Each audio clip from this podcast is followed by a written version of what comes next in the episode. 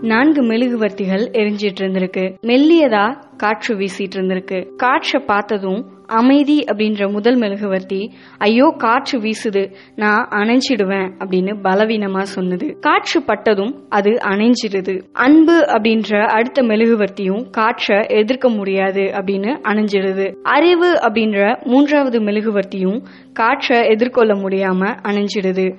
நான்காவது மெழுகுவர்த்தி மட்டும் காற்று வீசிய சில நொடிகள் போராடி ஜெயிச்சிடுது.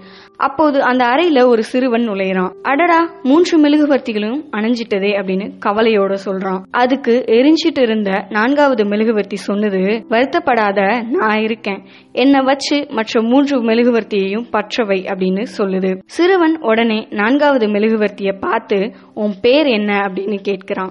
அதுக்கு அந்த மெழுகுவர்த்தி நம்பிக்கை அப்படின்னு சொல்லுது. நம்ம எப்போதும் வாழ்க்கையில நம்பிக்கையை மட்டும் இழக்கவே கூடாது.